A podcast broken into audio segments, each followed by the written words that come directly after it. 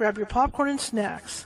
Find a comfy spot, take a seat or lie down, and let me transport you to a place of fantasy, ghost stories, ancient legends, odd creatures, alien encounters, and other magical topics. You may even decide to join the conversation. From faraway lands to your own backyard, with a small dash of pixie dust. Turn out the lights and open your minds. The journey is about to begin.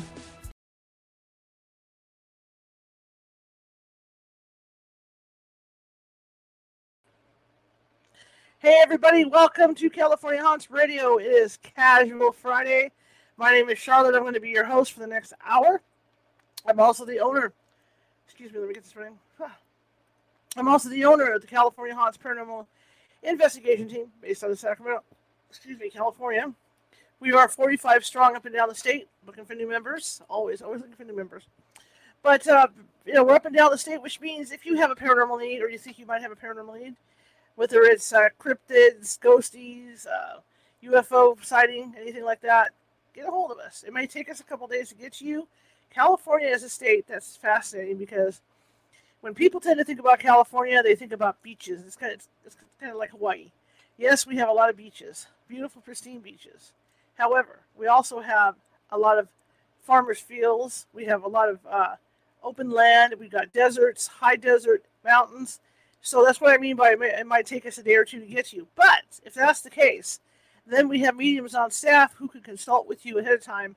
And in most cases, if there is something paranormal going on at your place of residence or business, they can calm the activity down until we get out there. But it never takes us more than one or two days to get out there, no matter what. Okay? All right. That being said, tomorrow I am teaching a, psychic, a basic psychic development class. I call it Psychic Development 1. And I'll be teaching that tomorrow, I believe, at 6 p.m. Pacific. And that's for people who uh, think they might have psychic abilities or, or have or, or know they have psychic abilities and they're just trying to learn to control them because when you're first starting out, uh, as you know, we're working with your abilities, it's hard to harness that. Okay, um, that psychic door it opens, and sometimes it's hard for, for for newer psychics to close the door. All right, and not all good things are going to come through that door, and that's what I teach. I'm self-taught. I teach you how to open and close that door so that so that, that you keep the baddies out. I'm also teaching um, you how to do a, do out of body experiences, where you can actually go to your uh, spirit library, meet your spirit guide, meet your spirit animal, see your spirit object, and sometimes the spirit guide will even write something down for you. I teach you how to do that, to come back and forth, and I teach you how to re-enter your body, and, and that kind of thing. And so, if it sounds like something that you're interested in, come on over to the California Haunts Paranormal Investigation Team meetup. Go under events under Psychic Development Class One, and you can get signed up over there. Um, also with this class too, we do do extra exercises because you know not all psychics are alike, right? You know, people might be better at maybe remote viewing. People might be better at uh, even you know tarot or, or whatever. Um, I, I during the class I have exercises, so so so we do stuff like that to see where where your strong points might be. Some psychics can do it all. Nancy can do it all, and and Bender can do it all. But there, there are psychics that you know, Trish on our team can do it all and Karen Clark can, can do it all. I mean, it's like there's just you know, like there's some gifted psychics that can do that, but not everybody can. So this class will help you realize can you do it all, or you know, what what parts of that ability do, do you actually have. So, like I said, join me tomorrow six. 6 p.m. Pacific. Uh, sign up at the California Haunts Meetup. It's been doing that. Okay. So it'll do that, then it kicks back in. I don't think it likes me. Anyway, um, it's kind of fun. Like, at least I'm not doing something horrible when it does that. So yeah, so if you're interested in that, sign up over at Meetup under events, and uh, it'll get you going. We'll get you a link, and uh, we'll teach this class tomorrow and teach you how to better uh, guard yourself. You know, teach you grounding techniques and all that stuff as well. So come on over, California Meetup. Also on Saturday on Sunday, I'm uh, recruit. I have a couple more spots that have opened up on my paranormal team. And if you're interested in joining uh, one of Northern California's premier paranormal teams, come on over. I teach this class. It's the same class I teach to my my to my old moldy oldie investigators. Everybody takes this class, and this is this is the class you have to take in order for the to do the first steps to join my team. Okay, so um, it's very hardcore, very very intense, but uh, you learn a lot in the class. And then after the class, if you like what you hear, next step is we're going to have this get together in mid August so my older investigators can meet you guys and you know see see how good the fit is. And then if everything works out with that then you move on to official investigation with the team where you get hands on with the equipment and everything else okay? And with that class on sunday i also teach uh, some basic equipment use because a lot of the time the teams aren't using the equipment correctly no matter what you see on tv there's certain ways to use their equipment and certain ways to not use the equipment and so i teach all that so that sounds like something you're interested in, you want to be a part of, you know, and I can honestly say this one of the best teams in Northern California. Come on over to the California Haunts meetup and California uh, California Haunts Paranormal Investigation Team meetup and sign up. Okay, sign up for the class. Just go under events and sign up. All right. That being said, today got it's Casual Friday. It's Nancy Matz Friday. We're going to be talking signs and synchronicities. Also, if you're watching from Facebook tonight and you like what you see, please feel free to uh, hit that follow button because we're always looking for followers. Let's make sure this doesn't fall over on me or something. Uh, we're always looking for followers. And also, what I ask because we want to get up higher in the FYP at Facebook, so uh, show me some love, give me some happy faces, smiley faces, thumbs up, things like that, uh, hearts, because we're, we're trying to get pushed up, and the more of those you give us, it, it, it, it, gets Facebook's algorithms to put us out more to a lot more people. So if you can do that, that'd be great. Just like in the chat room, comment away, that helps too. Same thing with YouTube. You know, if you haven't subscribed already and, and you like what you hear today, please be sure to share it with others that you know, and be sure to subscribe. We've got I think it's 700 videos sitting over there over there now, and I'm, I add a few over there too because when I was in um, YouTube jail, we did a whole seven days of shows that never showed up on YouTube. So I'm going to go ahead and start uploading those this evening, and then you guys will have those to watch as well. Um, our Patreon, I did a I did a pre-recorded interview uh, yesterday with a gentleman, or the day before yesterday, and that's going to be up at uh, the Patreon by this late this evening. So you guys that are members of our Patreon, please feel free to go over and check that out. And uh, the Patreon has some really good it's, it's five dollars a month uh, membership, and the Patreon has some really good stuff where you guys get to see any pre-recorded interview up to two weeks ahead of time from the normal show show date. Okay. Also, uh, we're going to start going. I mean, I keep saying this, but I haven't had time because I've been playing catch up with stuff. But we're going to start uh, getting some of these guests to come over for Patreon only um, question and answer periods, maybe for an hour or whatever. Maybe Nancy Matz will be the first one to break that in. But we're going to start doing that at the Patreon as well and that's only for subscribers. Okay, so that's that's a thing. So head on over to the California Haunts Patreon. I believe there's a link to it in the description of this show. If not, I'll have to add it in there um, after the show. But there should be a link. Or what you want to do is if you're over on uh, YouTube, you can actually go click on another Nancy Matz show from from past weeks, and the link is at the bottom of that. Okay, so here that's it. It's a nutshell, right? We got psychic development class tomorrow. Sign up California Haunts uh, Paranormal Investigation Team meetup. We've got a California Haunts team looking for members. That's also over at the meetup. Sign up over there under events. And now we've got the Patreon that you can sign up for as well. And all this, you know, all this money that comes in is to help us keep things going, to buy equipment, to pay the bills. That's all it's for. That's all it's for. That's, all, that's all we want. Okay, that being said, same thing on YouTube, same routine. If you like what you see, go ahead and um, sign up, you know, to, to subscribe. Uh, leave us a thumbs up, leave us a happy face, you know, all that good stuff. Comments, and again, that puts us up higher in the FYP, and we get distributed out to, to more and more people. All right. That being said, if you're at home tonight, and let's say you're not the only one in the house, and you are listening to the show and you like it, call people in and say, "Hey, there's this really cool little show out there that I that I just started listening to, or I've been listening to. Come on in and check it out." And share. I have no problem with you sharing the show. If you're watching the show from Facebook or YouTube and you want to share it out to let people know, you know that it's on, friends of yours that, that may not be aware of it, share, share, share, share. We're trying to get everything going and keep things going. Just like subscribers at YouTube, trying to build up to that 1,000 subscribers. We're getting there. We have 350 to go. So let's see if we can't, you know, in the next week or so, cut that down, cut that margin down. Okay. All right. Now that I'm out of breath, uh, Nancy Matz is coming on, and uh, we're going to be talking synchronicity, signs and synchronicities. Okay, so let's do it. Let's get the show on the road, and away we go. Hi, everybody. Seems like I was just here a couple days ago. Hi. Hello, everybody. I need to move this over my notes. See who's in the chat room tonight. Oh, hello, everybody. Hello. Oh, we got a nice little I, a name maybe I don't recognize. Lynn? Um, yes, it's new name. Is that a new, new name? Nice to meet you, young lady. Yeah, new victim. uh, that's usually what I say with my clients. Ooh, a new person. Yay. Ooh, uh, oh my gosh. Um, I've been uh, had a couple clients today, and I was talking. So I have my hot coffee here, even though it's a hot day. So if I bring up to like this, it's to keep talking to everybody. I always tell everybody. Uh, I'm going to tell everybody. Huh? I haven't had lunch yet. I haven't had lunch yet today, so I've got a blueberry oh. bagel.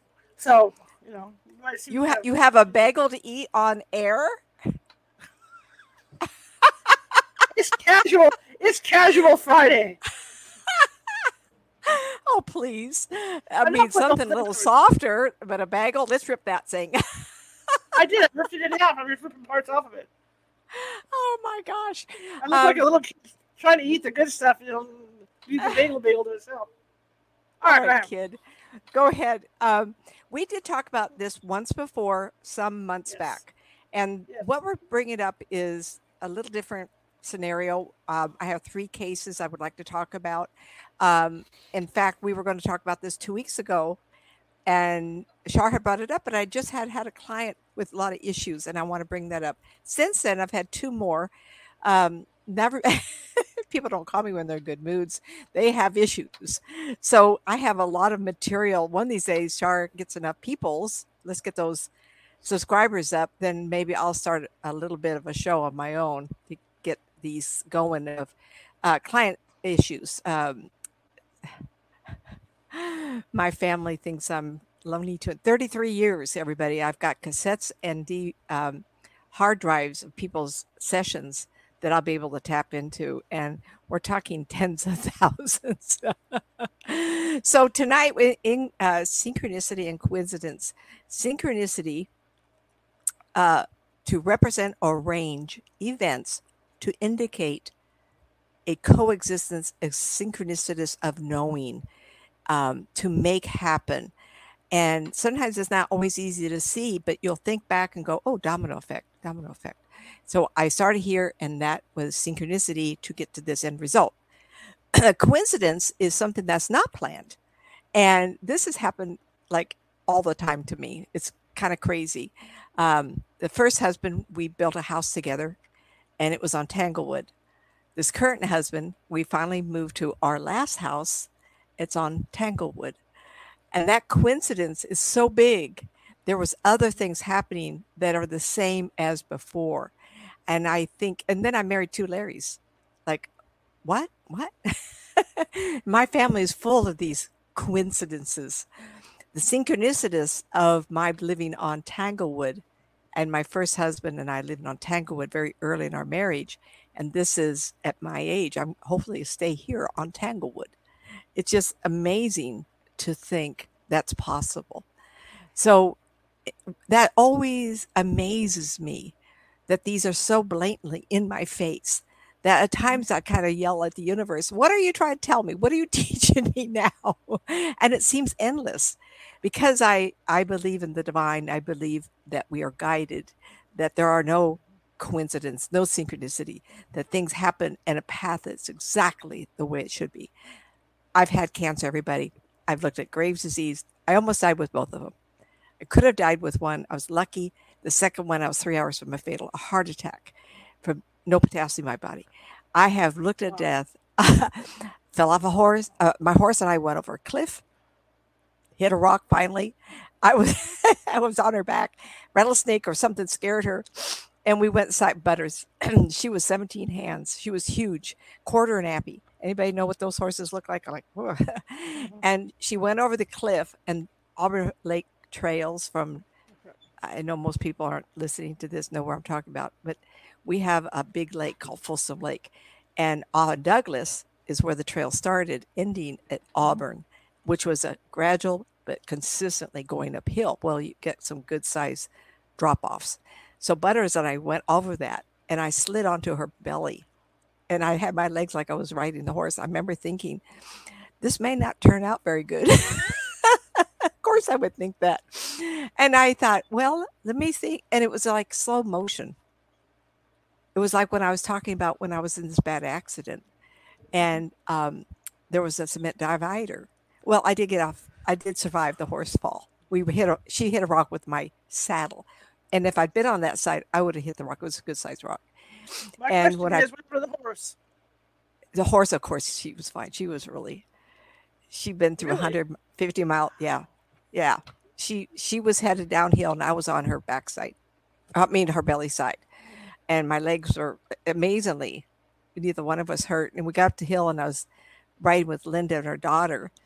And Linda says to me, "Well, do we turn around and go back? Do you want to just walk with her?" And I says, "You know, I'm going to get on her because I know that if I walk her to the top, which was miles, I would never get on her again." So I got on her and I've done quite a few races to, talk about. but all these things that happen in our life, you want to know okay, is it our angels, our guides? Is it intuition mm-hmm. or is the force with us? And so I'm going to give you some ideas on why I'm bringing this up because it's not like you're going to put it in your life, but you can witness it in other people's lives and, mm-hmm. ah, and get a better idea. I'm going to close my email down because you don't need to listen to that forever. Um, it will help balance your life a little bit, not by looking at the way I do, but maybe I can give you an idea how to look at it differently. Mm-hmm. I had a client just recently, and she calls me up, a lovely lady. All my ladies are wonderful, and a gentleman. I just had a gentleman tonight, um, in Wisconsin. You talked to my uh, my fiance 12 years ago. Now it's my turn. I go, really? I thought to myself, he wants to talk tomorrow. I thought 12 years he's just now getting a reading from me. So it takes that long sometimes. I, I think, wow, that's so exciting. Client says she's out of control. No matter what she does, she can't seem to feel like she's on path. And she's a lady in her 50s. Mm-hmm. Um, and I liked her. Her energy was bubbly. Uh, she seems ambitious. Um, yet she couldn't ground herself. And as we were talking, it felt like she thought she had a different direction ahead of her. And mm. I had to point out to her that if she looked closely and calmly, she would feel that what's being presented to her. She wanted a promotion, she wanted this over here. Yet it seemed like everybody was trying to get her to be over there. And I says, Don't you mm-hmm. realize that in two promotions after you get that clerk job, it's going to be exactly what you want? And I gave her some details. I said, What makes you think that you're off track? She says, I can't, I can't, I can't can't. I says, Oh, are you trying to tell me you can't be calm enough to witness the universe at work? Uh, uh. So then I said to her, By the way, I just popped out to 93 years. That year is shown to me not necessarily as death, but the day you sit down and you say, I'm going to rest for the rest of my life. It, I don't want people to think when I give an age, I don't even ask for it. I just shown. And I said, and she says, Oh my God, you know, all my life I thought I'd live to be 90. I says, well, maybe you sit down at 90 and you can pass away at 93, or you're going to sit down at 90 and I pick you up at 93 at a birthday party. Who knows? Because I don't like, I don't need, we're supposed to predict death, especially for, for you. If I'm talking to you, I won't do that. Well, how unfair is that of me? What kind of control do I think I want over you? The last thing I want everybody is your life. I'm, how come I'm off center again? How do I move my computer, everybody? Uh, there you go, a little bit. Kind of looks odd when I'm looking sideways.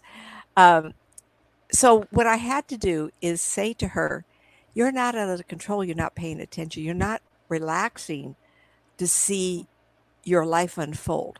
So, I'm talking to a client once who wanted to die, and she was very calm and very collective, uh, actually, a few people. And I'm not sure I know why people who are suicidal want to talk to me to prove to them that we survive or prove to her or him that there's more to life. Mm-hmm. Kind of frightening. Sometimes I think I don't know that I have enough training in suicide, death, dying, recovery, grief. Yeah, absolutely. uh, new career paths for women who divorce. I mean, like the list goes on, let alone seeing dead relatives. But when people say, um, I want to kill myself, give me a reason to live, which has happened. And my mm-hmm. friend, my lady friend, I said, I said very calmly, I said, you know, I've always liked you and I want to see how my movie ends. But I'd like to see your movie also to the end. I'd like to see what you bring to you, and I'd like to see what the universe presents to you. For you to deny yourself the opportunity to explore more. I didn't under, I could I I don't know what if I said more, but she heard me because we're given opportunity to live here for as long as we're supposed to live here. And I joke with people, I says, and Shar and I have talked endless hours on are we getting out of life what we want? Are we playing enough? Um, how come we haven't died? I told her one day, I says, no one up there wants me. I'm going to be here for as long as I'm supposed to be here. No one wants to get a cancer again or die from something else unexpected. No one wants that. But okay, sometimes I'm pop you real we... quick. Your your lips are out of sync. Hang on, hang on, hang on. Just pop you out, pop you back in. Okay. That's kind of like what. That's kind of like watching the. Um, oh, my husband loves these uh, Italian Italian westerns, yes. and the lips aren't synced up. Which one is this? Right, I, uh, by the way, he's watching. Um, we're wall to wall here. Um, the fights and the kung fu from around the world, and they're very loud tonight. He has turned down, but if you hear a lot of yelling, it's it's the TV with the big finales and things that are going on. Um, Friday night is his fight night. So anyway, um, so the people that want to commit suicide, I think sometimes we have to have a moment of deciding where you want to go. Now, the friend that called me up, and I've known her 25 years, this is probably four or five years back, and three years back, excuse me. And uh, she is very, very bright, um. She just couldn't see the point of where she was at in life and and the struggle to continue. It was heartbreaking for me. And that's when I said I'd like to know after I said to her, I'd like to see my movie how it ends because I've come real close and Shar and I've talked about it, kind of had a good laugh a few times, like, Jesus, mm-hmm. they don't excuse me, we they don't want us, so we're not supposed to go. Mm-hmm. And she just couldn't see the future for herself. And she's very intuitive. I says, Why are you blocking it? She says, I'm frustrated, that's all. And I says, You have love ahead of you. You need to allow that to blossom. And you're denying the person that's meant for you to show up, to find mm-hmm. you. Well, guess what?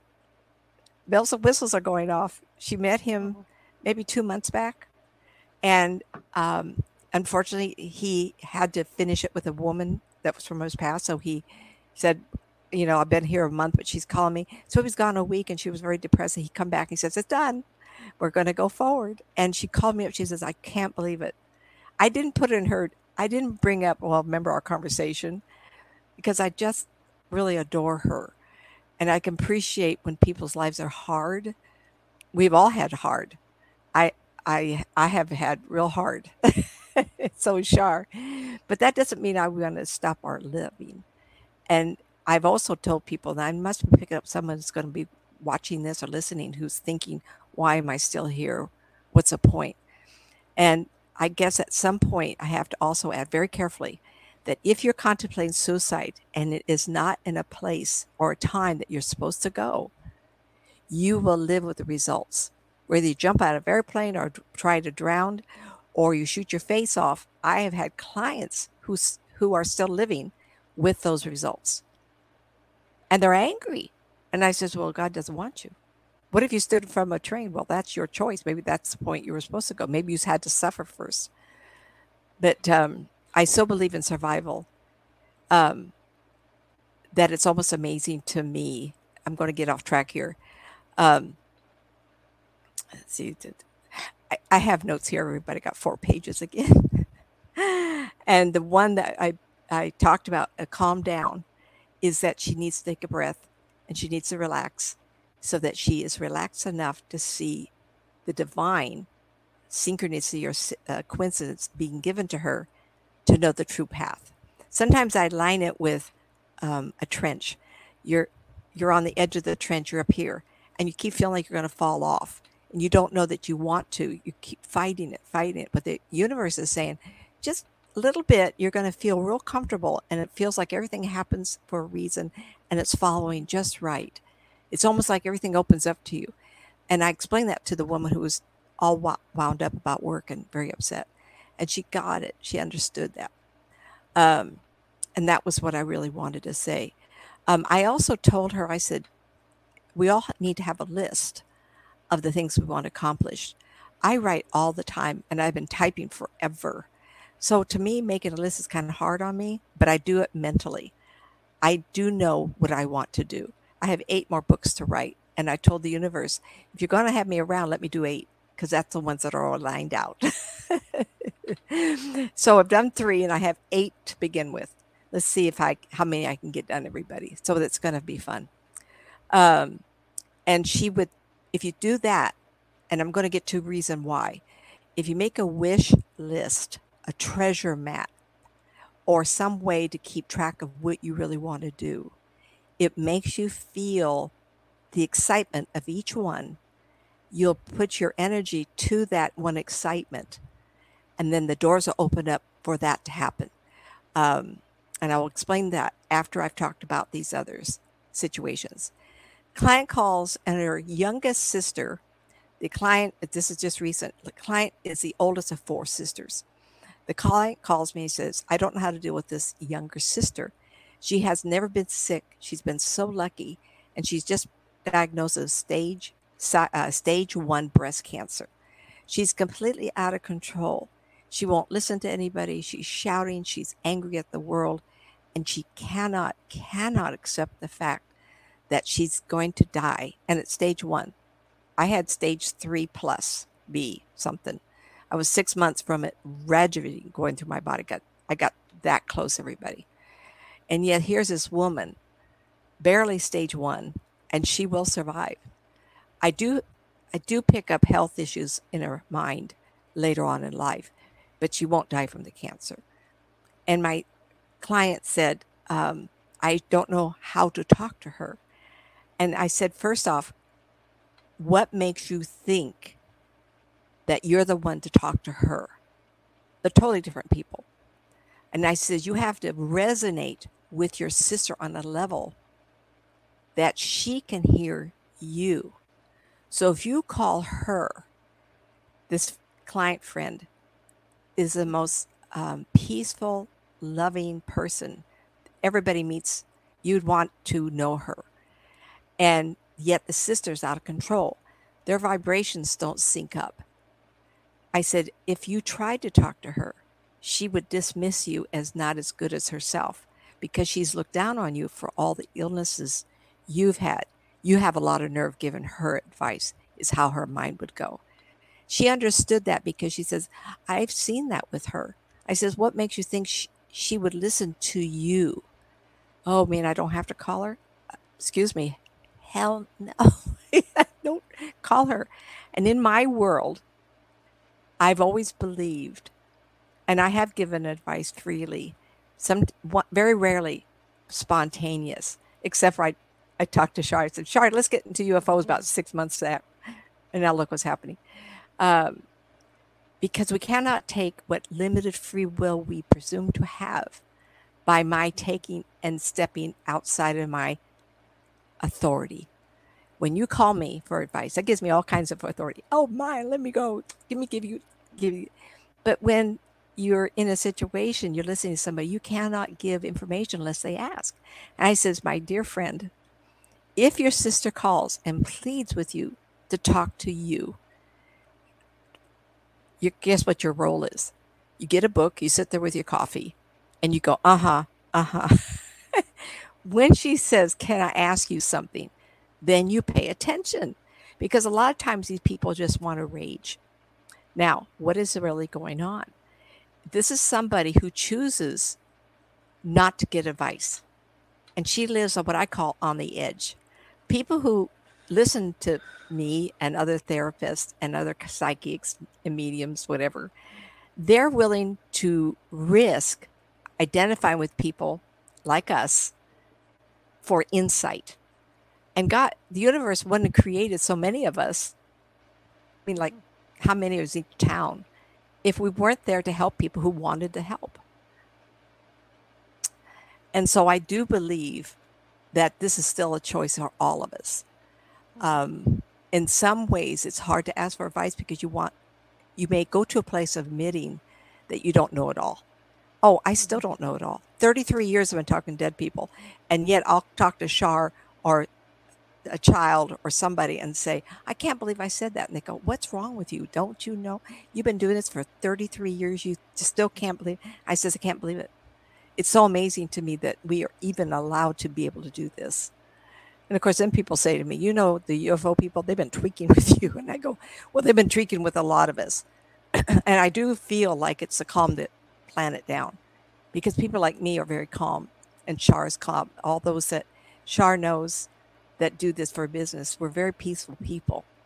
I never rage. I never get really, well, I get mad at the cats if they fight, you know, but all I have to do is look cross eyed at them and they just like, oh, mom's mad at us. So it's not like I rage. I don't. What's the point? What, what difference does it make? Why rage? So when you're put in a position of need to talk to someone in the family, I want you to step back and say, are we the same? If I rage and she's raging because of cancer, would she look at me? Am I somebody that can handle that in the first place? People have to ask, and you have to want to be there. And my friend just really didn't want to talk to her. It's too hard, she said. And I gave her permission not to. You don't have to. It's not your job just because you're the oldest of four girls. Mm-hmm. People like that who have cancer. When I was going through cancer in 87 and then 88, uh, they started me out um, cancer support groups. Even back then they had it. But cancer was so, uh, chemotherapy was killer. In those years, people died of chemotherapy, and I was only 39. And so they said, Well, we'll watch you for 15 years pardon me? You had a 15 I had a 15 year window to be clear of this. Live without every day and you'll see the true miracle of life. Oh, I love the sunsets. I love my children. I love how this looks and that looks and paint. I painted everything about artwork all over the place just so I could be aware of what's beautiful. That's why I have so much uh, artwork around here. So you have to be vibrationally attuned to people that will listen to you and vice versa. Don't volunteer. Um, I want to bring another uh, situation very similar to that. And again, this is vibrationally. How, how many of all of us probably work? Those of you that are um, people who uh, work from home, maybe don't have as much issues like this. Um, I don't hear about it. I did work 24 years at Pacific Bell before I got into this. Uh, there was people there. Have you ever been in an office environment where people who get away with everything, or people who always have grievances? I had a client outside of Sacramento, and every few months she was calling me. She was going to put a grievance in on somebody, sexual harassment, bullying, uh, being overlooked for promotion. And I remember thinking, is there that many things going on on every office you, people work in? Just just recently, just the last couple weeks, I had a lady call and she says, "Oh my God, this woman is raging all the time. She always has a lawsuit." I go, "A lawsuit?" She says, "Yeah." Now that was a early, the same person. This was one. Sorry, this was one lady, and now we have another lady by the same client. And she says this woman's always creating uh, lawsuits and grievances, and she's always looking a way to get money off of people, make sue hmm. them.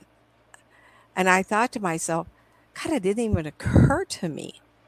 It doesn't even occur to me to cause that kind of grief. I'm not looking all the time to see things happening.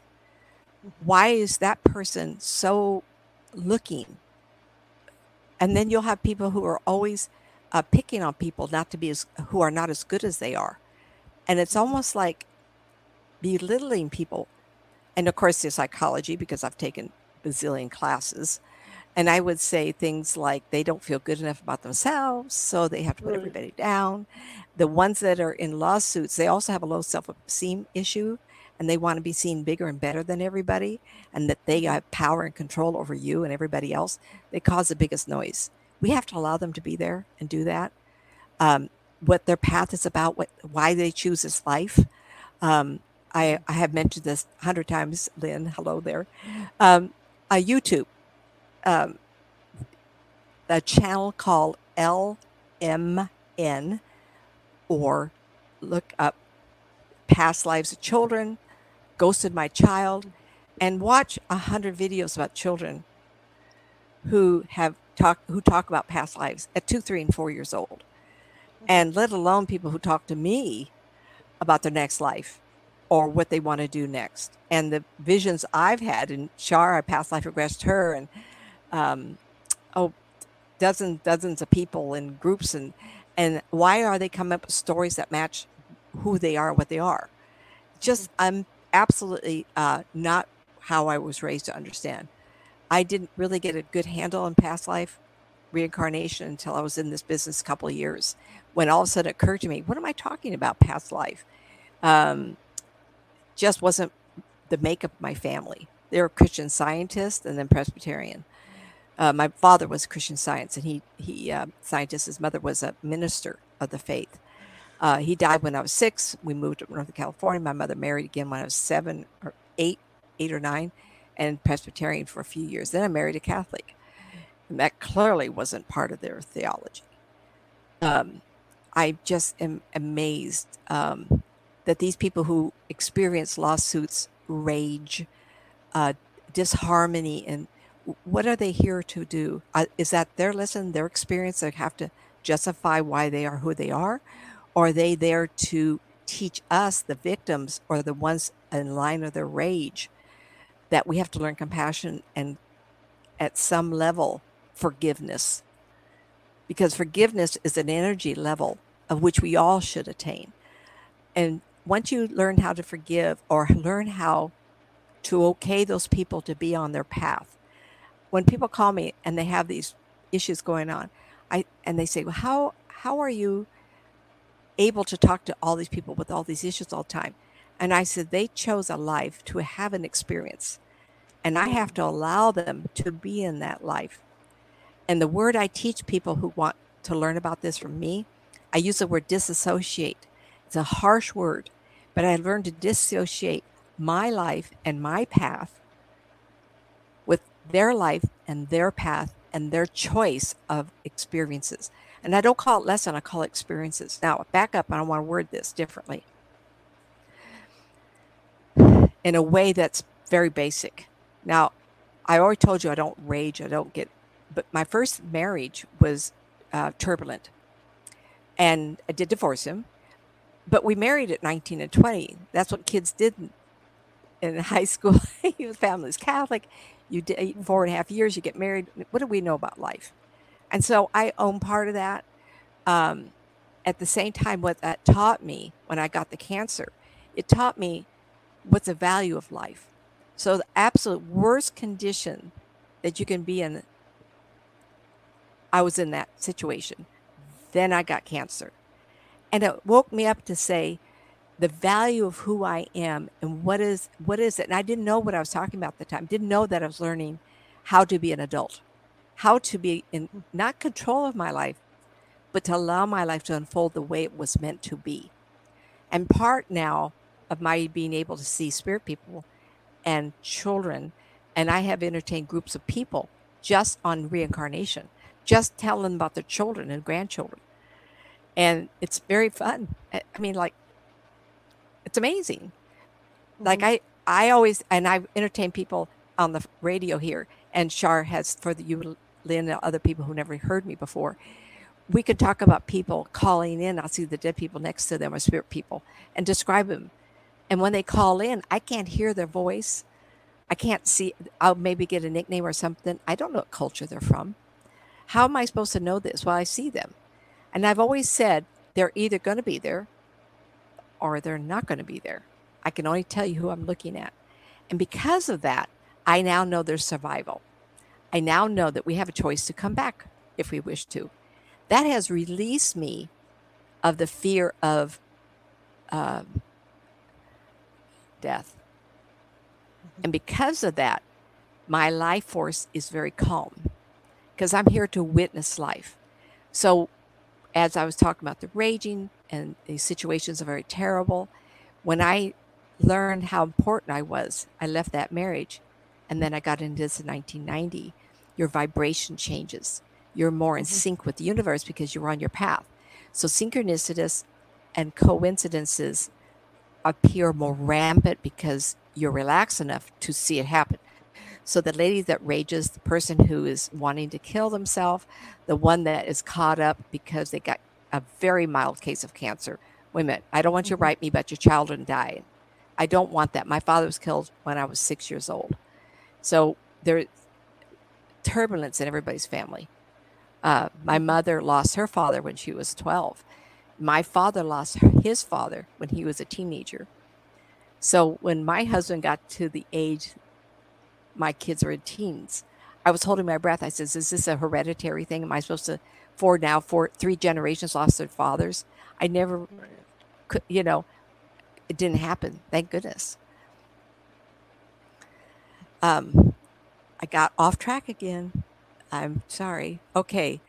Um, oops. Okay. So I'm talking about when you're in rage, when you're confronted by someone's suicide, when you're confronted with responsibilities you can't deal with, you have to look at Am I the one to, to do this? Why is that person raging? You don't have to own it. You don't have to accept it. You just forgive them.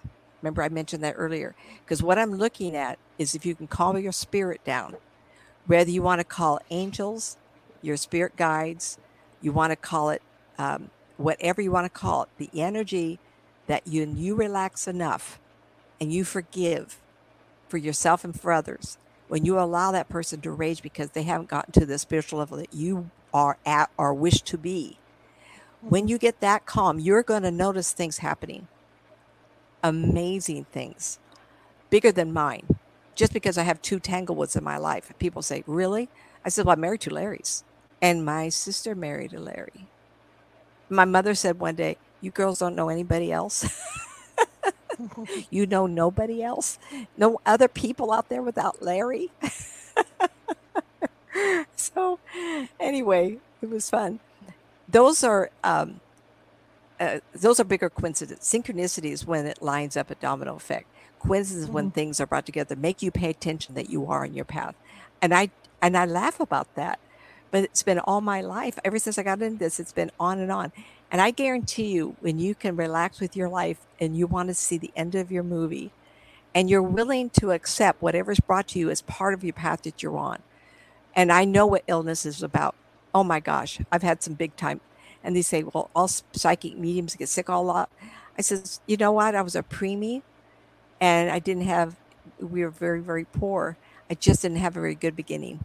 And I think that's the bottom line. Where my sister was the next child, first, my, our lives got a little better. And I just think that sometimes you're just born this way. Um, it's unfortunate, but it, Shar and I will tell you, you know, it's not like we wanted this. But it also shows me, because of the illnesses, our desire and our push to remain alive is very, very strong. Mm-hmm. And my happiness to be able to do this to help people who do touch base with me, I'm not soliciting work. What I'm trying to say to you is garner what I'm speaking to is if you love your life and you love where you're at, even if it's terrible, witness what experiences are brought to you and how do you manage it? I didn't say go out and hit your spouse with a baseball bat. I conquered my fear. What you want to say is, I forgive you for being angry. I forgive you for mistreating me, but it's not okay anymore. Work around that and get them at a level of your being bigger and better emotionally because you've learned how to survive life on a different level. I can go outside with my mind I can go outside and smell the air. so, my husband has seen three UFOs, and I see spirit people all the time. Well, he can't live with me without getting more sensitive. And so, he does have a really mm-hmm. good perception of spirit people. He runs in the other night. He goes, Nancy. and I run, what? He says, it's in the sky. Come out. I run out there. Oh my gosh, what is that? And I got so excited. And I started to realize because I'm bringing up a different way tonight. Uh, I did go in the house. I got my phone, got out to the front, and I did upload it UFO reporting station, but it was too far away. What I got was he has seen more UFOs than most people I've ever talked to. How is he tuned into it? He's tuned into them. He went outside just in time to see that UFO coming our way. Now, why did he go out? Well, because we want to know if we can open the windows because it's been hot. He goes out there at 10 o'clock at night to see, and he's yelling, Nancy. Got so excited. I went, "Oh!" He says, "Now you've seen one," and I and I thought, "Well, how about that?" And we did report it. Uh, so what I he is doing, he's a very calm person, but he likes that UFO. He, he's getting into it a little bit, and I think he's thinking more about it than I am. Uh, he's constantly, so I think he's in tune to knowing when to go out. I love it. Mhm. How many times have you been? Uh, I want to uh, admit to something. Long time ago, after my divorce, um, I started thrift store shopping. Yep, me. I'll admit to it. You know why? Because you could go and thrift and not spend a lot of money. The action of walking up and down the aisles to calm oneself. When I got into this, it was very not disturbing to me, but it was hard for me to get to a place of of listening to people's problems all the time. I got a lot of death and dying, and people's children die, and the husband died. And it was like I need to disassociate, and that's when I was learning how to do that, allowing people to be who they are. So I would shop in thrift stores, and I lived in. Um, let's see, where did I live at the time when I first got divorced? Um, Citrus Heights. I lived at Citrus Heights and uh, Sunrise Mall. Everybody that direction, and so I thought, well, for today, I'm just going to go somewhere else. I would do that. And then one day it occurred to me that I would dream or have a waking dream or something about a thrift store clear across town. And I would say, well, I don't want to drive that far. And then it would keep coming up. Or I would see an ad for it or something. And I would go there Mhm. and I would walk in and something I really was needing and forgot that I needed would be right there. It was actually kind of amazing. And I would tell people and, my one of my friends, she says, "Oh my god, I'm doing it too. I've gone to enough places that are we stepping out of our body at night and thrifting all the, at these different stores finding that one thing we're looking for? Like a, a beaded bag uh, for an event. I go there, clear across town, and there it is. The one thing I'm looking for is right there, or a pair of shoes. And no, I don't buy undergarments.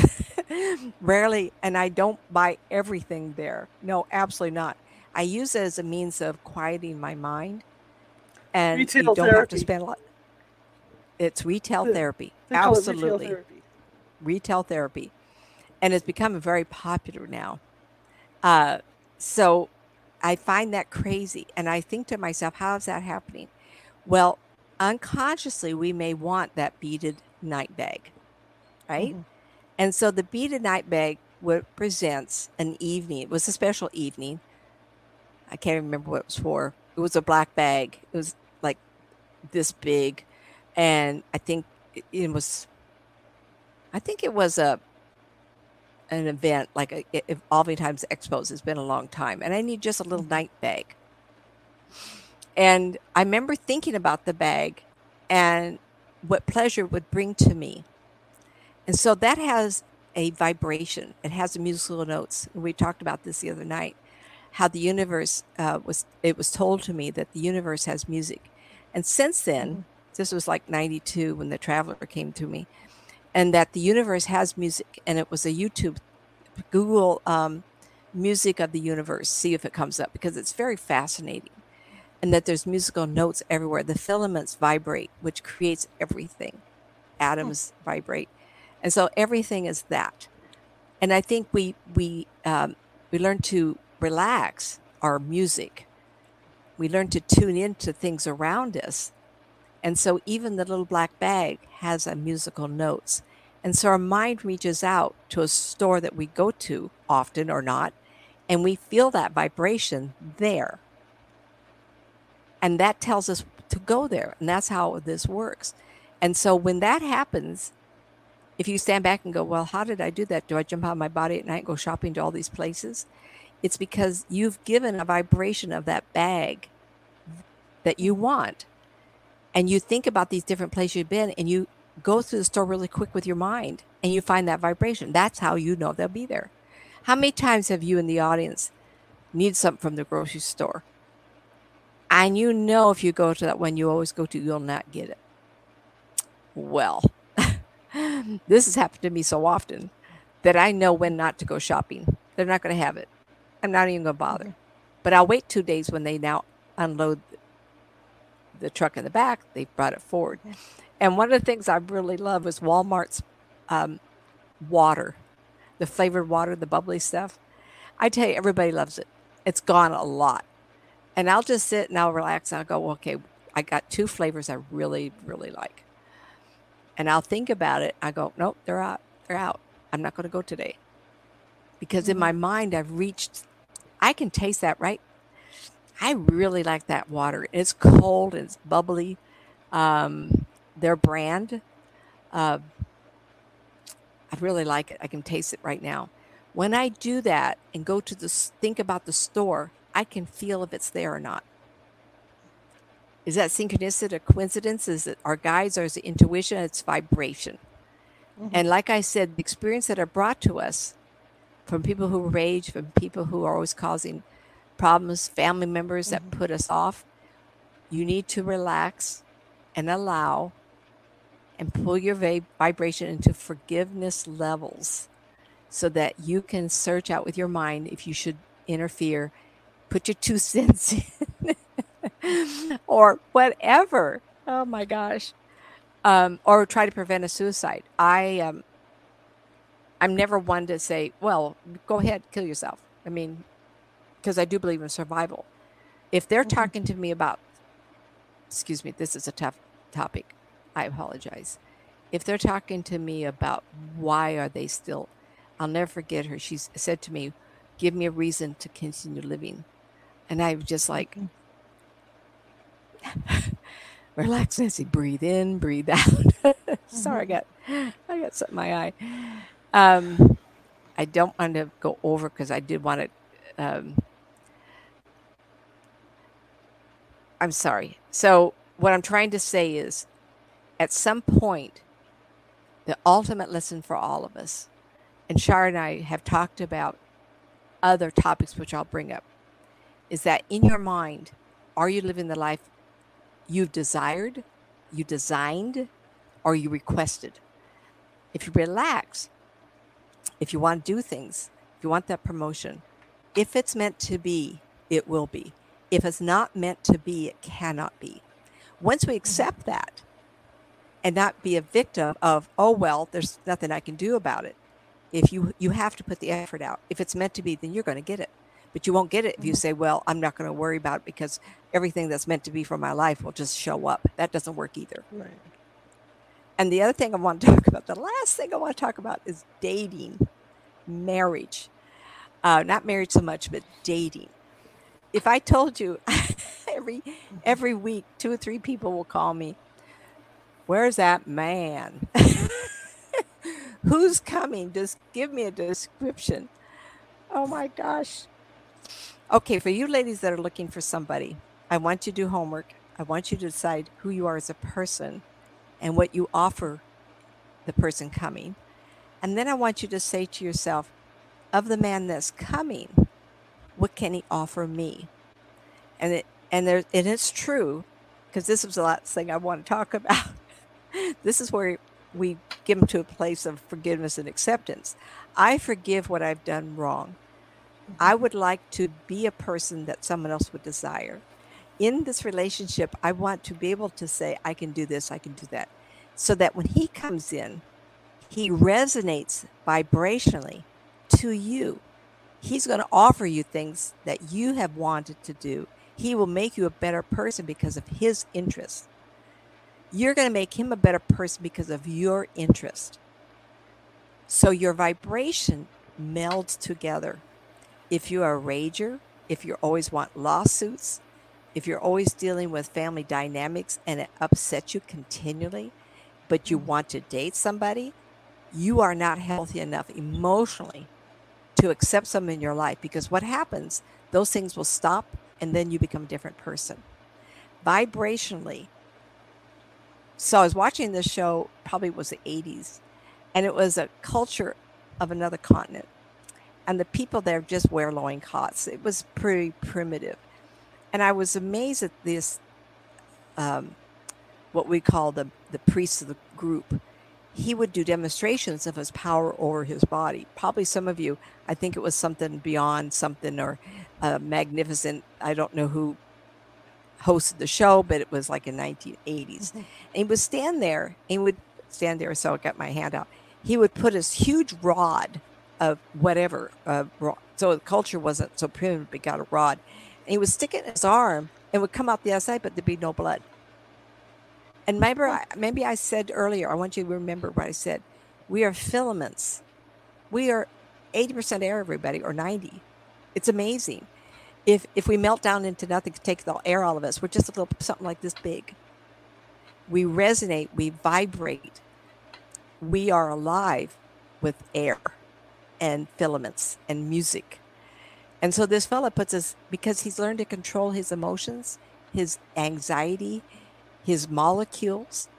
And that's all I'm, I'm saying. That was a huge awakening for. I remember all these years thinking, I would like to try that. Oh no, I, I'd look at my arm and I go, oh, I'm going to bleed. Well, guess what? You're going to bleed. You could put in your mind, I don't like my life. I want to die. Mm-hmm. And the mm-hmm. universe will laugh at you and say, Oh, bro, you're not quite done, honey. You get sick around. And no, I don't like a two and three year old to die of cancer. Please don't write me letters. Or talking to the ones that are, who are alive and want more. And what I'm telling you is that witness synchronicitous situations when you're in a place where you are receiving that information from the universe that you are on track. When you get those messages, like I did with Tanglewood here, I went, no matter what we do, we're going to get this house. There you go. it fell right into our lap. like within three days, everything put together. I went, wow, that almost made my head spin around. Okay. Um, was that something you wanted to say, Shar? I hope I'm not no, overwhelming looking, everybody. I'm just reading the chat. Is there something that they're talking about here? Run Rich oh, Entertainment. Oh, yeah, the UFO. What was that again? When you guys saw that UFO, do you know for sure that was extraterrestrial or human flying it? We've had UFOs since Hitler gave us one for the. Yes, I do believe in all that. Sweet, I do. Um, this one um, did not blink. Um, it was um, a circular, but I couldn't tell for sure. It was gold and uh, white, gold and white color. Uh, no vibration, no lights no blinking, no sound. Oh, and I really didn't know how high it was. It was clearly um, two or three, four times uh, the height of the big oak trees in the backyard. Um, it looked really big. But what threw me off when I was watching it go over the house, how smooth it was. No, I don't know if it was human or alien, but to me, it was a UFO. It was something unidentified. It's not something that I have ever seen before. Silence, the smoothness of it, no, it's just very bright. Like people wear glasses, you take glasses off, and it's kind of like that. Um, nothing. It was just amazing. No, it was not satellite. It was not the space station. Uh, my husband got on there and saw there was no satellites going over. It was going west to east, um, not the direction that of anything I know. No, it was not uh, starlight wasn't anything it was way too close to the ground. That was very very exciting. Thank you for your input. Yes i even thought of that. Um, the extra uh, are any of the extras who have been in contact with and trading with our government officials are any of them the demonic no i don't believe in demonic suite. Absolutely do not. I've been seeing spirit people for so long that what you would call demonic is actually spirit people who've gone insane every I, I've been doing this for so long, virtually almost every day, and I've never seen anything but spirit people who have been spirit people for so long. that they lost who they were. They lost their personality. They lost. They did, could go over, but they denied the spirit, friends and families who were there to greet them because, and their own weakness, they can't go on because of something they could not live with. Um, and I don't deny you the right to believe in the demonic, but Shar and I have had talks, and I know other people want me on their shows, and they want to talk demonic. I says I can't do that language. That's something that you need in your religion or your culture. If that makes you feel better about the world and to deal with it, but in my world, I I just can't see them. They just don't show to me. You know, Go ahead, when Shar. you think about the aliens and you think about this whole extraterrestrial thing, I've had people on this show who believe that they're fallen, that, that these aliens are fallen angels and Mm-hmm. whatnot. So you're going to get a facet of people, and, and I don't know how they're going to convince people of what's going on because you're always going to have a facet of people that believe this way, and that believe this way, and that, that believe this way. So s- at some point, there's going to have to be somehow that they're able to convince everybody to be on the same page with it because you're going to have these you know people that that, that have their beliefs and, and you know, we're all Yeah. raised on our, like you say our particular religious beliefs about you know, what we believe in whether it's angels or demons or whatever And you have to allow it. Remember I said earlier, yeah we have to Yeah. for, we have to forgive ourselves, forgive them, but not not Mhm. forgive them, but you have to allow people to be on the path they are in. There's people that don't ever talk to me, but their family members will. And then they'll tell their family members, by the way, I had a dream last night and this is what I dreamt. And then that family member who doesn't believe in psychics will believe that person. They had a dream. Oh, okay, I'll believe you. And uh, I just, there's no percentage of me to lie. it's Why like should I? anything else it's like you know you get followers on, on youtube you get followers on facebook Mhm. and then it's all fun and dandy then they realize what i do what you do and then suddenly you see you see them drop off because they, they just it freaks them out or, or, you know, or whatever that, you know that they don't believe in what in, in what we believe. Uh, so yeah, i mean you're gonna get absolutely. And you ha- it's just how it is. you have to you have to go there and just be okay that they're on a different path and i really do okay. Um, religion is very very important for our families our structures. It's really really important to everybody. I'm a spiritualist minister. I got my this ministry the old fashioned way it took me two years and Mhm. then i was with the church for 15 years uh, universal church of the master and ucm they call it and I was there with Citrus Heights, California, with Ken and Ollie Keck, and they've they're no long, he passed away a long time ago. I don't know. if She's in the church, but I worked with the church for 15 years, and at some point, you would think that there were demons and bad things happening. I would have seen them all the people. I used to average 30 to 50 people every Friday night. 15 years, 13 years. There was a couple of years in between that I was busy with other things. You would think I would have seen a demon, but I and I I believe that whatever path someone's on, they need that. Who am I? I do it my way. You do it your way. It's mm-hmm. okay. I, you know, I've had hard enough lessons with the illnesses and divorce and things that have happened to me. And I have to allow that was to bring me to a place in my life to accept this is who I am. And in some ways, if you don't like me, that's okay. You don't have to talk to me. Mhm. It's really okay because you're not meant to then. And everybody is talked different. All these psychic, psychics and mediums like myself out there, I never say to somebody, I don't believe them because they're Right. getting a truth and I get a truth and they're saying their Mhm. truth. Mhm. Right or wrong, doesn't matter to me. I give them kudos for being brave enough to get on the air and say something. Mhm. It's amazing. Well, it's like my, my old friend Gloria, Gloria Young used to say about ghost hunting. And uh, Mhm. when we first started this group up back 19 years ago, uh, we used to attend like other other big time what we call big time ghost hunters lectures, so that we could learn. And I remember attending one at the library here in Sacramento, and the best thing I ever heard is, "This is an exact science." This is an exact science. inexact. And she says, you're, you're, you're going to read my book. I'll have my opinion of what's going on. You're going to read somebody else's book, and they've got their opinion. Of, yeah, exact. They got they got their opinion of what's going on. That's just how this is, and that's just the way that the universe works. I mean, you got religions, and people are going to believe the way they're going to believe.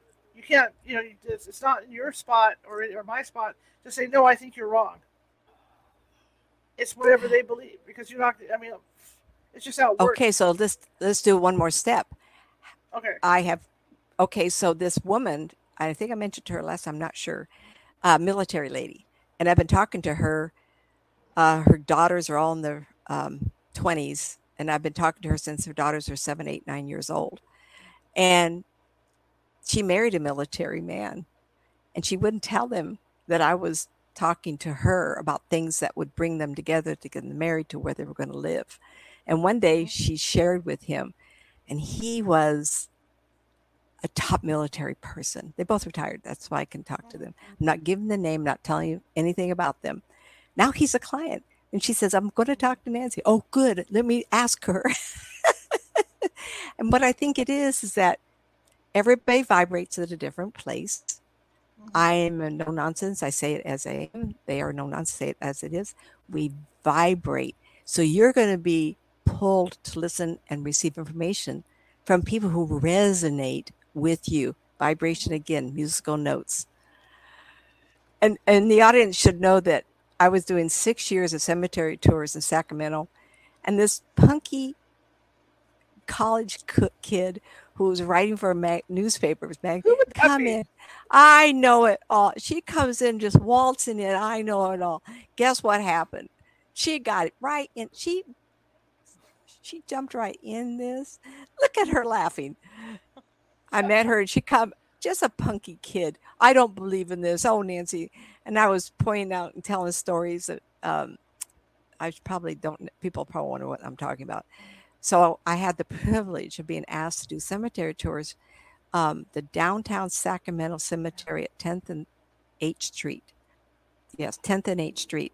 Big, big cemetery. Some had come in with baseball bats or sledgehammers and damaged thousands of headstones, 10,000 headstones there. And so many were damaged, they couldn't afford to fix them. So they said, well, let's do something at the Halloween. Let's have a, a psychic medium come in. So John Betancourt invited me to come in July. let's see how hot July day and turn this on and tell stories of what you find. He wouldn't let me look at the tombstones. I had to see the spirit purple and have them tell me what was going on.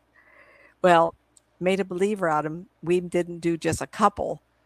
We did six years for six years until he then passed away. So did I do all that to prove to him? Or did I do that for the people I talked to at both? I and then she showed up. I started 96. Look at her laughing. 97, I think I met you, or 98. And you started this uh, she was working for newspapers and and think I were you going to school also doing kind of a dual thing going on? time. I was doing a, a, in charge of the feature section that that, that Right, right, that's was- and, and I and we, we were, I was- I thought, well, I'll go talk to a psychic. You know, I had talked to Robin Street. I'd done all these interviews previously. I talked to to, to, to Dennis Hauck. I interviewed him. Uh-huh. I talked to Robin Street. You know, I talked to everybody. But what the reason why I was so sarcastic going into the cemetery Oh. tour Just just Dennis Hauck did this to me. Um, I talked to Dennis Hauck at the time, and he told me and my photographer that 101 people had been abducted by aliens in Sacramento, and I'm like, okay, that's. That's okay, okay. So we leave. We go to the cemetery tour. Uh-huh. You have to send this, this a little sign-in sheet, and my Mhm. photographer and I are standing there. I look at the sign-in sheet, and we are 102 and 103 to sign in. and I looked at my photographer and I said, "Look, the 101 that have been abducted by aliens are here." that the universe is sharing you that was that synchronicitous coincidence Yeah. situation to know that you were in the right place at the right time right And then after the tour, Nancy's sitting at a table, signing her book, signing her autographs, doing whatever Nancy's doing. So I'm interviewing Nancy, and you know, I admit it, I, I have psychic skills, but again, you're we're all born with it, and when you get to a certain age, because you get so busy doing stuff, it kind of goes Yeah. to the back burner. And at that point, yeah. everything was in the back burner for me. Nancy's signing these autographs, and she's sitting there, and so I'm doing an interview with her in between, and I'm sarcastic as hell. and all of a sudden, she goes, mid sentence, everyone we were talking about about you know, where the ghosts were and how, how they hung out during the day and all this. Next thing you know, Nancy goes, "Whoop! There's one right there." I just looked at her and I went, "Oh my god!" yeah. So that, that's how the night went. Well, um, here we are. so I I would tell the spirit people to stand still as they would Yeah. show come right up to me, and they would look at me like I'll volunteer. You know, it's like it wasn't just the people that hang around their own tombstone, like the senator. There was a senator, a long, tall, thin senator, and he pointed down to the ground. And says, "My wife's buried next to me." And John Betancourt, he says to me, "Wait a minute, there's no women in here. These were just the political figureheads." And Right. and I go, can't help it. He's pointing down the ground. He says, My wife's right there. So John was doing the this is the pre-term uh, preliminary that we were going through. He jumps up there like he's going to get me, you know, like she's I was standing on the ground and this gentleman was leaning up against his obelisk and uh, looking thing and he's pointing to the ground. My wife's right there and John jumps up to where he was to catch Nancy if she was wrong. And he says, I'll be damned. There's a woman there next to him, and it's his wife. And I go, well, you know, like I always say, I I'm never hung up by either going to tell me the truth or not. They're either stand there or not, and I people don't lie when they're in spirit, and so unless they're insane, I guess. And I thought, well, wonder why he wants to know. I think he just wanted her to be acknowledged. I think he was Mhm. loving, but I don't know if you were there, but he used to get.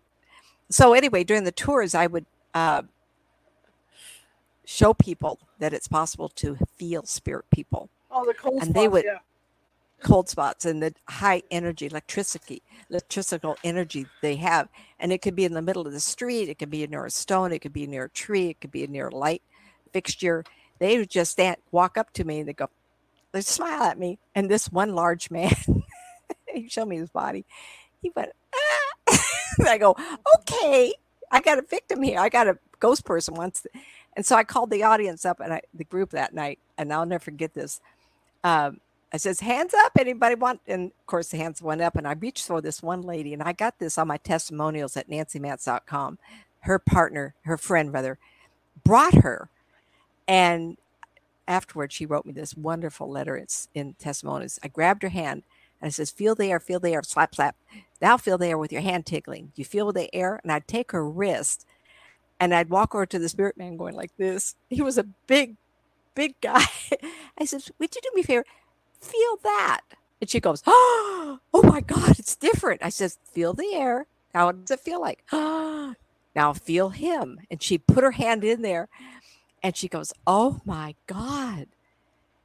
And it was almost like unbelievable. Anyway, not knowing, this lady brought that friend to the cemetery. She was dying of pancreatic cancer. She left knowing that we survived and she died. And that lady wrote that letter to me of the cemetery tour. So, testimonials, there's a lot of them. Just read the ones you want, get all the way to the one of the letter talking about her friend dying pancreatic cancer, and I prove that survival. Wow. Jerry, Jerry, yes. Um, spirit, spirit kind can either feel hot or cold. I experienced a spirit too. person that made everything extremely hot and uncomfortable. Why not? Jerry, that's can do was that. the experience that you had. Unfortunately, I suspect that was a wound up, unhappy spirit person because they twirl around like that. So that might have been someone that you probably wouldn't have wanted to know in life. Or if you did, you know, most spirit people are so excited about being alive and experiencing life. They they miss being alive. And I think that's why a lot of people come back. It, life's not easy and it's not always mm-hmm. fun. Mm-hmm. But it's nice. And I tell people, I said, take one breath, one heartbeat, and one step at a time. That's all we can do.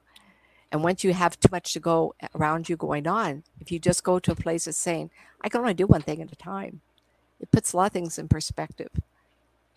You don't have to kill Rich, yourself. talking about your spiritual journey.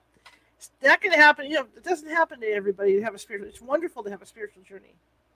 You know, but it's, it's Yeah, what makes them what, what makes them hard though is like you say, you're trying to figure out, you know, what what what it all means. It's just, it's like it's like Well, the old days. He's trying. you Yeah, know, he's trying to it's find like somebody to give him more truth, and that's kind of. Yeah. I don't.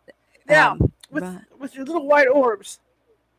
I can Hmm? tell you something that Sylvia Browne in her book wrote about stuff like that is that Sylvia Browne felt that God wouldn't show you anything you can't handle. That's true.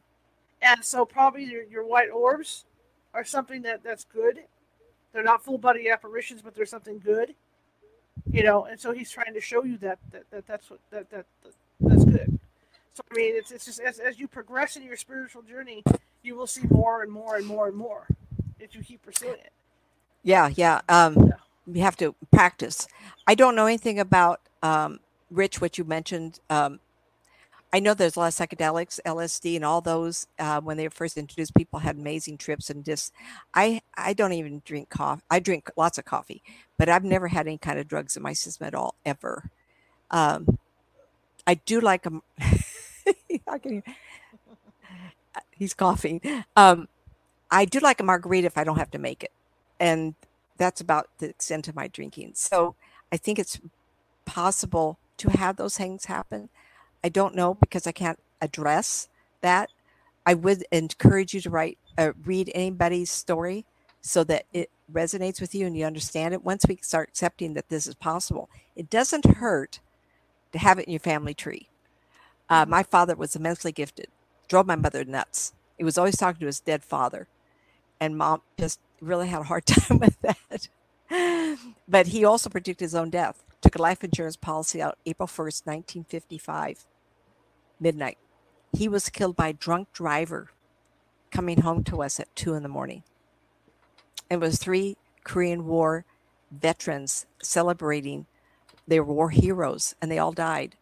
I never could understand that. Uh, but he took a life insurance, and people said he must have tried to commit suicide. How do you do that when someone hits you mm-hmm. on your side of the freeway? So he was very, very gifted. My mother, whose family is American Indians, um, years later, when I went, oh, seven or eight, somewhere around there, I entertained the people at her retirement villa. And she was popular for a whole month. And she was so excited. People, oh, is that your daughter that talked to us? Oh, oh, she go like that. And she said, well, I have to admit, I've always known I had some abilities. I says, oh my gosh, mom, you mean I had the leprechauns on one side of the family and the spirits worshippers on the other side? Hello. I got the double whammy. Well, you know, um, yeah. we're supposed to be in a era right now of spiritual awakening. Yeah, I believe it. And I think that's what's happening to the majority of the people is, is they're starting to see stuff. They're starting to realize that it's not all BS, you know. But it's it's, it's difficult. Um, when Rich, you, you mentioned like like like like like taking mushrooms and stuff. Hey, the Indian, the Native Americans did it for years. Uh, Absolutely. you know, and that helped them see more. I'm, I'm not going to condone it. I, am not saying, you know. Me either. If that's how they can get to that stage. Yeah, that's how they can get to that stage. Yeah. Or let me put it this way if that gets you to that place where you feel your body a certain way, when right. people say, How do you do this? How do you do this? There is a switch in my head. I'm not reading anybody now. Shar, everybody. I don't care to know I got anybody. You guys blocked. Yeah, I got you guys blocked. Whatever. What I'm saying is when I when someone says I have a question and it's okay for me to give an answer, I feel a shift and I can go to them when I started out with the spirit of grace, I was already that person, but I didn't know it. Mm-hmm. I could, because I was, and you don't want to know things I've, I've happened to me before that spirit of grace experience, May 4th, 1990. Um, but once I started practicing within the church environment, I realized there was a shift in my energy of which I could then say, I know that I can do this because I can feel the vibration of my body different. I call it off shifting. And it's like mm-hmm. um, railroad track. You have, you're on the left side. Take one step and get on the right track. That mm-hmm. felt different to me. So I can feel that difference. Um, and I really love it. It's addicting to talk to people and have them go, oh my gosh. I'm one of those people that I like stepping on the edge. I don't want to wait for a month or two whatever to get that right instantaneous yes you're right right i love that because that proves to me that i'm not making it up nor am i insane but i'm accepting this is my journey and this is who i am And if I mm-hmm. could teach anybody what we talked about tonight is vibration. Uh-huh. You have to get understand your physicalness and your vibration so that you can manipulate, accept coincident synchronicities. This also lends itself for you to develop that gift, the ability to do what I do. I think everybody mm-hmm. should try it. There are not enough mm-hmm. of us around. No. How many? No. But I tell you, a lot of people I talk to, you know, grandma always knew stuff. I'm going to be one of those Mhm. grandmas. I got great grandchildren now. They go, that will find out mom did. they see all these mm-hmm. YouTubes I'm done just for you. My own station, Nancy Matz Psychic. I have things from the Spirit of Grace. You know, going back to the early 90s. You could see me. Mhm. There's plenty of them there. Shar has me on a playlist. So the first line of videos for her, you just click arrow and you'll see all of mine come up. I've been trying to transfer them or have them available at my channel also. But you can see me all the way back there and you go, oh, she's old now. Look at her so young. 33 years. The important thing to remember in all this is like I teach in my second development class, uh, my Uh-huh. two classes that I do teach, is that we're all born with abilities. And, you know, especially when we're young. And, you know, we hit a certain age and then we become teen- teenagers and then we don't care anymore because we're too busy dating or doing whatever we're doing, you know, trying to look pretty and all that good stuff. But then for some people, when they get older, your abilities start to kind of come back, and then that's where you start your spiritual exploration. That's where it all begins. And it's interesting because with me, uh, I'll admit this freely, I went through a period. I was so disgusted with things that I even turned my back on uh, the Almighty. Ugh, the divine, huh? I went through a period like that for a while, and then I then I came back, you know, back to it. The more I ghost hunted, the you know, and saw what was going on ghost hunting, even with the psychics I was around, the more it brought me back around because I think there's room for all of that, no matter what religion you're mm-hmm. in, e- even if it says, "Oh no, don't deal with that, don't deal with this bad stuff," I still think there's room for it. There's still room. What know, tribe you belong that. to doesn't matter as long as you're Yeah, it doesn't matter. what we're And talking then I about, found right? out over the years, as I've, I've I've done my research into this stuff, you look at the Catholic religion, you look at the, the Native Americans, you, you look at everybody, and there's always one all powerful being that's running things. It doesn't matter which religion you're in. So it's the same being. It's just what he's done is you've tailored either he's tailored it for you guys for who, whatever religions, or you've tailored your religion to the belief with him. And I've always Mhm, believed that. mhm. I've always believed that at Christmas, if I'm walking the streets and I'm alone and I'm in some strange city and there's a Baptist church on the corner and it's Christmas Eve, I can go in there and celebrate along with them just as well as I could go into a Catholic church and celebrate. Mhm.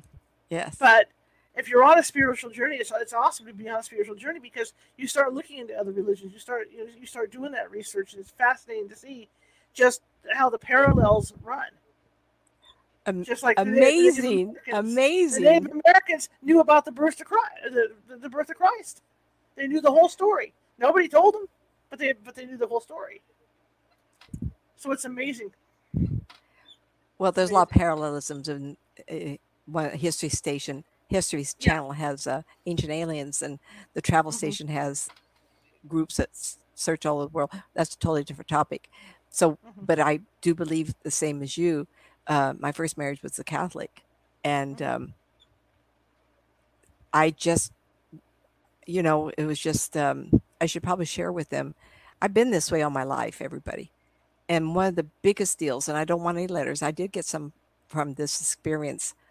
Uh, my sister wanted me to go to a fabric store with her at Florin Boulevard, um, Florin and um, Bradshaw, I think. And it was a uh, fabric store, and next door was Farrell's Ice Cream Parlor. Mhm. And of course, I had a three year old in tow, and I was pregnant with my son, three months Mhm. pregnant. And we went in there to have ice cream, and we ordered it. And I think I took one bite, and I had such an overwhelming sense of dread. And of course, the only thing I think of was my my husband. Uh, my first husband loved to work on cars, Mhm. and unfortunately, he had had accidents. And if you're by yourself, you have an accident in the garage. In Mhm. those years, 72, 73, you know, it just wasn't easy to get medical help. Mhm. So I had this sense and uh, got in the Volkswagen. In those years, there were no seatbelts, and the daughter was in the back seat jumping up around. And all of a sudden, she, I'm probably five minutes away. How many minutes it takes to get out of the parking lot, get on Bradshaw, Florin, get to the freeway in Sac- downtown Sacramento. And my daughter starts screaming, Mom, my Mom, my Mom. And I look in the back window, and this big bellowing black smoke was filling up the whole back. I had the Volkswagen, the little round window, where I couldn't even see through it. Come to find out that Farrell's ice cream parlor was hit by an antique plane as soon as we left. And 22 kids and their families were killed. 22 children lost their lives. And it was in the big news. I think it was September of 72, I think so. And I walked out just in time. Something told me to leave. I don't know if my son needed to be born or it was because of the journey I was going to have, but they made us both leave. And my sister left too. And I got a note from a twin. She says, How dare you not tell the group? How dare you? And I I felt terrible because she survived, but her twin did not. And I wrote her back and I said, And how would I have been received if I had told your birthday party? This woman who's pregnant walks around and says to you, I have a feeling I have to leave. Do you not? It was so horrible. And so I don't want anybody to write me, but I was there. in fact, I had two clients come.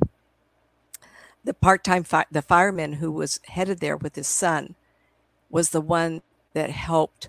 Um, and this is written up somewhere and on my website. Uh, his article to me. Um, he helped the the pilot out of the plane, and he wrote me because he was supposed to be part of the party and he was late. And so that was quite amazing. and uh, there was another gentleman that uh, was someone I knew who was helping the fire from the plane. He was a fireman that came from a different direction. So there was a, a few coincidences of which they touched base with me. And mm-hmm. I think it was a, a, terrible thing for me to experience it and not ever forget it and, and look back on it. That see, that feeling, that awakening that everybody, Rich and everybody that can have any abilities, tune into it. I know it has saved my lives. It has also amused me tremendously. To amuse me, meaning I had the sense that someone wanted me to stop at the 7 Eleven and get a hot dog. And I went, I love hot dogs. It's a long story. It goes back to my childhood when I was circus and grandma took me to get a hot dog because I couldn't stand the aerial performance. and that idea of a hot dog goes back to that warm and fuzzy feeling. Grandma took care of me. So I I thought about it. I went, I really don't want a hot dog. So I round the curve. 7 Eleven was here around the curve. And the arms of the railroad track came down. I sat for a half hour waiting for a train to go. And I said, I could be eating a hot dog. mm-hmm. Instead, I got to sit here and watch a train go by. So they amused me. Is it my guides? Is it my intuition? Well, some was telling me, "You want a hot dog? Doesn't that sound good? You know, you don't have to go for it. Have a hot dog." it was during the years I was single and getting into this, and so I really encourage everybody to get into it. We need to, but the basics of all that is controlling your emotions and feelings and have a resonation of mm-hmm. calm. You have to understand that. Meditation can do that. Just understand the concept can do that. And then when you in a situation where you want to do a reading, you're here, shift and allow you get information. Mm-hmm. Um, mm-hmm. Oh, wait a minute. This is interesting. Uh, you should look up at the way they say from the chairs. And okay, that's exactly where I was coming from and going to Fruitridge after I got the call that my son was shot. Oh, you had an experience with the son, but you were going that direction. So this gentleman was there when I was there. Honey, you may be the same age as I am. oh, that's close. That's nice. Yeah, that's a that was a terrible event. It really um it marred me in some ways because you get that survival like, oh, how come I'm, you know, I got home my husband didn't know I was all the way down there with my sister. Why didn't you tell me we were going? I says, never had this problem before. Do I need to tell you everywhere I go now? You know, it was that kind of conversation. Mm-hmm. He says, I didn't know you were there. I drove in the driveway. I was all crying. My daughter was in the back seat going, What's wrong with you, mom? I go, Oh my God. We were there at Fruitridge. Terrible. Talk about close Okay. calls. All right. All right, we got done. yeah, we're Talk done. too long. We're done. Let's see. Thank you everybody for coming and my new the new people here tonight. Yes, yes. Thank you so much. Okay, let me uh, do some refreshers here. Tomorrow, 6 p.m. Pacific, I will be teaching a psychic development class number one, which is a basic, de- which is a basic development class, and some of the stuff that Nancy just covered a few minutes ago, I cover in there. Meditation, how to how to calm your energy down to the point that uh, that you can leave your body safely and return back into your body. So I teach I teach meditations for that. Uh, I teach you how to get to your spirit library. I teach you how to get meet your spirit guides, how how how to meet your spirit animal, how to get your spirit message, how to see your spirit object. Uh, find I teach you how to find your spiritual place. And then the whole time, while I'm doing that, is I'm teaching you how to open and close that psychic door so that nothing negative can come through. So it's, it's a big class. I teach a whole bunch of that stuff. I teach you how to ground yourself, you know, so so, so that you know the Yeah. uglies don't get you. And uh, it, uh, it's a very beneficial class. Uh, it, it really is. So uh, come on over to California Haunts uh, meetup, California Haunts Paranormal Investigation Team meetup. Join up over there.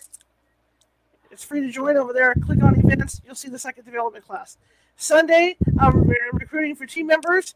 So uh, same process. Come on over there. Sign up for that class. This is this is what I teach my team members. It's a very intense class. If you don't if you don't take this class, you don't become a team member. That's just how it is. I mean, I'm very I'm very fussy about who I have coming in on my team. So if you're interested in joining our, our paranormal investigation team to get out in the field and do stuff, come on Sunday and, join that class. Okay. If you like the show, share it with five people. If you hated the show, share it with five of your enemies. We're equal opportunity here. We're trying to get the word out about the show. Again, if you're watching from Facebook and you like what you saw tonight, please hit that please hit that follow button and leave us a thumbs up, a happy face, or whatever. Uh, also, with uh, same thing goes for YouTube. If you like what you see, uh, hit that subscribe button and happy faces and all that good stuff. Comment. I'm always answering answering comments and stuff. And uh, yeah, so I think I'm going to leave you guys alone now, and hopefully I'll see some of you tomorrow or Sunday. And I'll leave you with Nancy's information. And uh, here we go. Nice seeing everybody. Thank you for coming. So let's meet Nancy. Okay, her websites are nancymatz.com, all lowercase, nancymatzauthor.com, and the N and the M and the A is capped, youtube.com forward slash Nancy Matz Psychic, and then you can help get me out of this funk by Nancy Matz.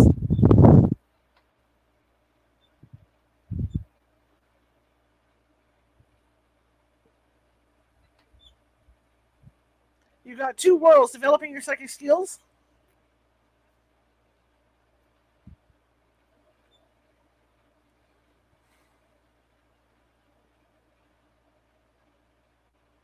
And the unwilling sacrifice.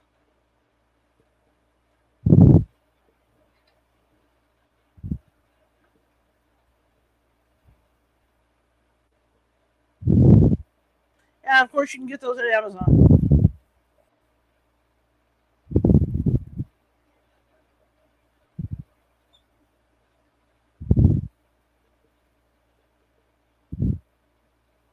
Okay, uh, Sunday, of course, we'll be back. At, I'll be back at 6:30 p.m. Pacific to read from um, Omnipresent. That'll be the last part of uh, Omnipresent, and we have a book coming in behind that. So it depends how long it takes to read Omnipresent Sunday. We may start the new book that that, that we have coming in. And Maren Muter has allowed me to read her book, and it's good. You guys are going to like this. It's all about past lives. It's all about her researching past lives and her experience with past lives. So we're going to be start. We're going to start that book maybe Sunday, maybe the Sunday after. We'll see how it goes with, the- with the last of Omnipresent. And then on Monday, uh, my guest is. Let me pull this up here. I can't read my own bloody writing. Oh, Oliver Martin Cass is going to be with us. Author of the Oliver Martin Cass, and that's the pre recorded the other day. And he is going to be talking about his book of of, of unique survivals from falling out of the sky. And one of, the, one, of, one of those things is a stewardess who fell somehow fell out of an airplane at 30,000 feet with no parachute and survived. Yeah, yeah. So it's stories like that. There's that. a couple of story like that. Yeah. This remember I said earlier, if it's not your time, you don't go. You know. Yeah, yeah. So that'll be Monday. That's a pre-recorded video, so that that will be Monday at 6:30 p.m. Pacific. And again, Sunday I'll be here reading live. Okay, guys, that's it. I will see you and uh, have a great one, everybody. Good night, everyone.